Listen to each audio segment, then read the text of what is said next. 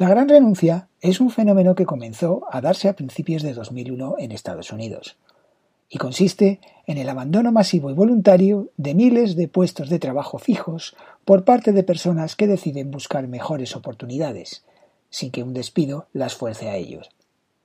Una parte de ellas, además, se va cuando ni siquiera tiene otro empleo a la vista. Desde su comienzo hasta el día de hoy han renunciado alrededor de 50 millones de trabajadores en Estados Unidos. En Europa, esta tendencia comienza a evolucionar y ya solo en los nueve primeros meses del año pasado se dieron de baja 1,3 millones de trabajadores en Italia, mientras que en España, debido a nuestra estructura de mercado de trabajo, alcanza, según los datos de la Seguridad Social, los 30.000 en 2021. Pero, ¿cómo hemos llegado hasta aquí? ¿Qué consecuencias puede tener esto en el mercado español? ¿Cómo puede afectarme todo esto a mí? Todo esto y mucho más en el episodio de hoy. No pestañees, que si no te lo vas a perder. Comenzamos.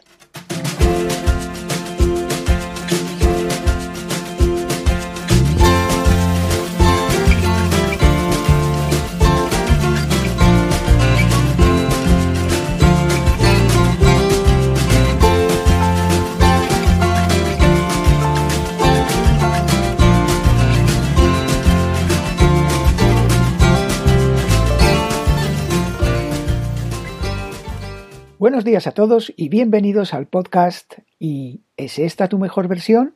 El lugar en el que hablamos de los aspectos profesionales, físicos y mentales que te permitirán estar en disposición de alcanzar tu mejor versión. Si tuviese que buscar un punto en donde comenzar con toda esta historia, me iría al colapso de la burbuja inmobiliaria en los Estados Unidos, en el año 2006, que provocó, a finales de 2007, la llamada crisis de las hipotecas subprime, que a su vez, al mismo tiempo, contagió al sistema financiero americano. Y este, por no ser menos, a su vez al internacional. Total, que a fin de cuentas nos vimos todos inmersos en una crisis, la llamada crisis financiera de 2008. Este contratiempo provocó una falta de liquidez que puso contra la pared a empresas e incluso a países, que con el paso del tiempo, en 2010, acabó por provocar otra crisis financiera en el sistema del euro, haciéndose necesario el rescate por parte del Banco Central Europeo de las economías de Grecia, Irlanda y Portugal, así como el rescate del sistema bancario español. Y aquí que cada uno interprete como quiera en base a sus creencias políticas y vitales, si esto significó que a España también la rescataron.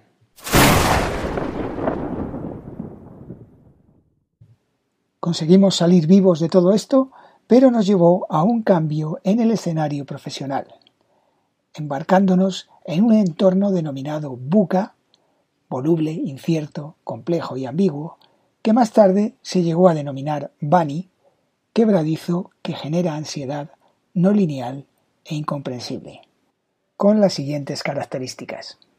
El tejido empresarial cambia, se hace más plano, menos pesado y más flexible.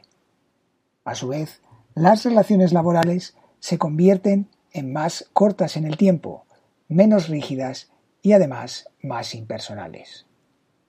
Es por ello que mantener el empleo se hace cada vez más difícil. A su vez, las formas de contratación tienen que ir adaptándose a este nuevo entorno mucho más voluble. Y ojo, las carreras profesionales pasan a ser líquidas. ¿Y qué es eso? Pues mira, eso significa que la historia de estudiar una carrera única y trabajar de ella 40 años en la misma empresa ya es cosa del pasado. Se prevé que desde ya un trabajador cambiará en su carrera profesional una media de unas siete veces de empresa, de las cuales se estima que cuatro de ellas de manera involuntaria debido a cambios del entorno, y unas dos veces de profesión, es decir, comenzar otra vez desde cero, haciendo networking, consiguiendo conocimientos, también nuevos skills o reskilling, lo que ya sabías, y embarcándose en una reinvención profesional, personal e incluso vital. Si bien todo esto está muy bien, lo fácil es estudiar y tener unas capacidades mínimas para poder desarrollar un trabajo en otro sector. Pero otra cosa es que te dejen entrar en ese sector.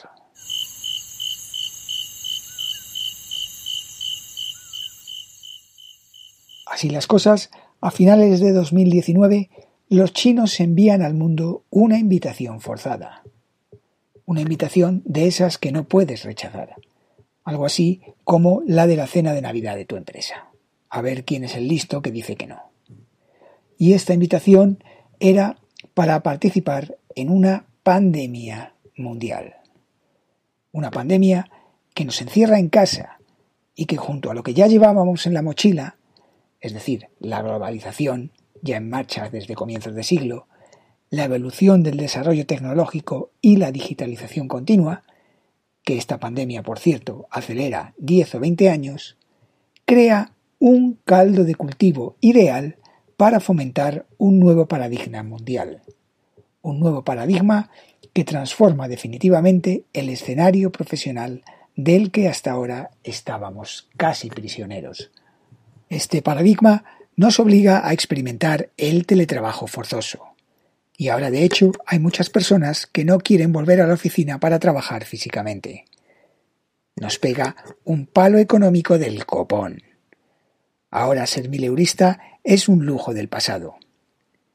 Mete nuestro estilo de vida en una centrifugadora gigante y lo descojona totalmente, ya que modifica nuestra forma de relacionarnos y comunicarnos, por ejemplo, con la proliferación de Google Teams o Zoom, donde ahora nuestras reuniones pasan a ser muchísimo más virtuales, evolucionamos en nuestra forma de comprar y además en los medios de compra que utilizamos, ahora no es nada extraño comprar desde casa y pedir que te lo traigan. Todo, desde comida, ropa, utensilios. El comercio electrónico se dispara. También aprendemos a formarnos online algo que puede acabar con el negocio de las universidades presenciales si es que ya no lo ha hecho. También experimentamos cómo ponernos en forma en el salón de casa. Y cuando pasó todo esto, ¿cuántos volvieron a apuntarse al gimnasio? También nos sumergimos en el mundo de las series con la ayuda de empresas como Netflix, HBO o Prime Video. Se dispararon la búsqueda de parejas por app nos transportamos por V, Cabify, patinete eléctrico, los cuales se manejan mediante la utilización de una app. Incluso el SEPE se digitaliza, no sin antes ser hackeado varias veces. El mundo y nuestro entorno sufre un gran cambio. Esto facilita el que la gente se replantee su vida y su carrera profesional, y es cuando a principios de 2021 aparece la llamada Gran Renuncia, ese movimiento transversal de la sociedad que provoca que los trabajadores dejen voluntariamente sus puestos de trabajo por considerarlos poco alineados con sus expectativas laborales y sus expectativas de vida. Pero, sí, vale, todo esto ocurre en Estados Unidos, pero ¿y en España? Con la que está cayendo y a pesar de los salarios de mierda, la verdad es que no me veo a nadie dejando su trabajo voluntariamente para irse a su casa sin cobrar ni el paro ni una indemnización.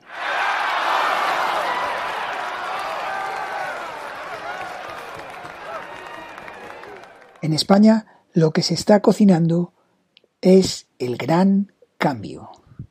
Por un lado, se estima que en España un 77% de la fuerza de trabajo es decir, un 77% de 16 millones de personas, quieren cambiar de empleo y que entre un 45% y un 55% ya está buscando de forma activa. Si a esto le unimos que el sector privado creó unos 750.000 puestos de trabajo en 2021, le sumamos los 3 millones de parados actuales, de los cuales más de la mitad son por discriminación de edad, tenemos a 6 millones de personas luchando por 750.000 puestos de trabajo. Esto hace que el mercado español de trabajo sea una auténtica bomba de relojería. Vale, y una vez llegados a este punto, nos deberíamos de preguntar, ¿y qué es lo que espera toda esa fuerza de trabajo involucrada en el llamado gran cambio español? Pues son varias cosas. Por una parte, buscan una fórmula de trabajo flexible que permita una conciliación familiar y personal.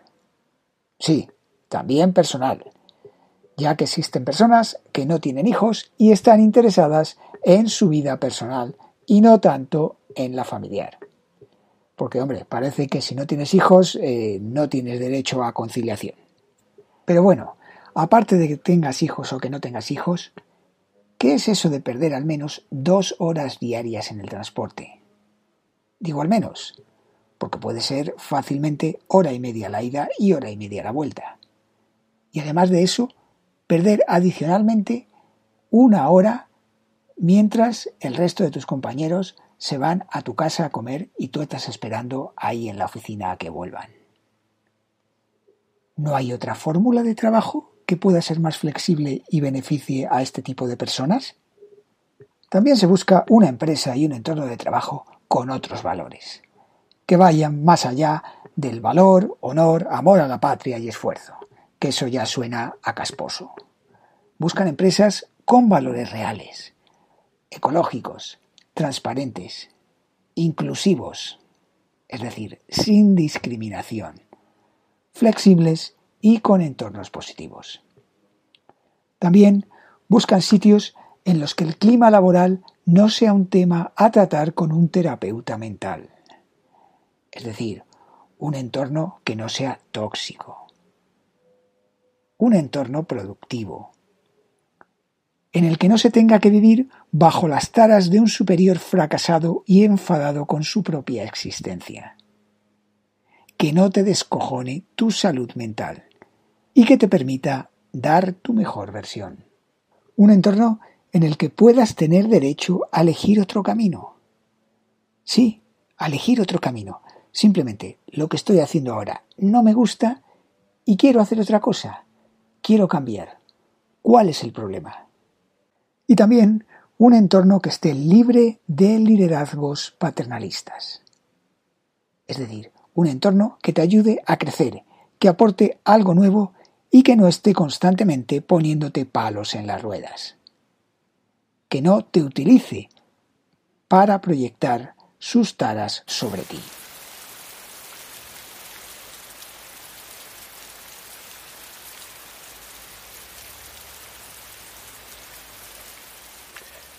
Y así las cosas llegamos a día de hoy con todo esto a nuestras espaldas. Además de con una guerra a las puertas de Europa, amenaza con convertirse en mundial. Esa guerra creada por la decisión unilateral del acosador macho alfa del otro lado del telón de acero, que nos ha provocado otra crisis, esta vez energética, además de una inflación de dos dígitos que seguramente volverá a cambiar en el entorno en el que actualmente la gran mayoría de nosotros sobrevivimos. De momento. Y si pensáis que aquí acaba todo, es que no habéis entendido nada. China está muy callada. ¿Qué está haciendo? ¿Planea algo perverso o va a indemnizar al resto del mundo por el COVID? La tríada Marruecos, España, Argelia todavía tienen problemas de alcoba sin resolver. Si la OTAN se acerca a la frontera rusa, ¿se acercarán los rusos a la frontera americana? ¿Habrá otra bahía de cochinos? Y a todo esto, ¿qué dice Mr. Rocketman allí tan solito en Corea del Norte? ¿Y la sección árabe? ¿Van a aprovechar las aguas revueltas para ver qué beneficios sacan? Ahora además los rusos se acercan a África. ¿Con qué pueden chantajear al resto del mundo? ¿Qué papel va a jugar el continente africano? Esto no ha hecho nada más que comenzar. Ahora estamos en verano, pero el invierno ya está a la vuelta de la esquina. Y esto tendrá continuación. Como siempre, espero vuestros comentarios, ideas o propuestas y si os ha gustado, pues, ¿por qué no recomendarlo? Gracias por escucharlo desde cualquiera de las plataformas que hayáis elegido y hasta la próxima semana.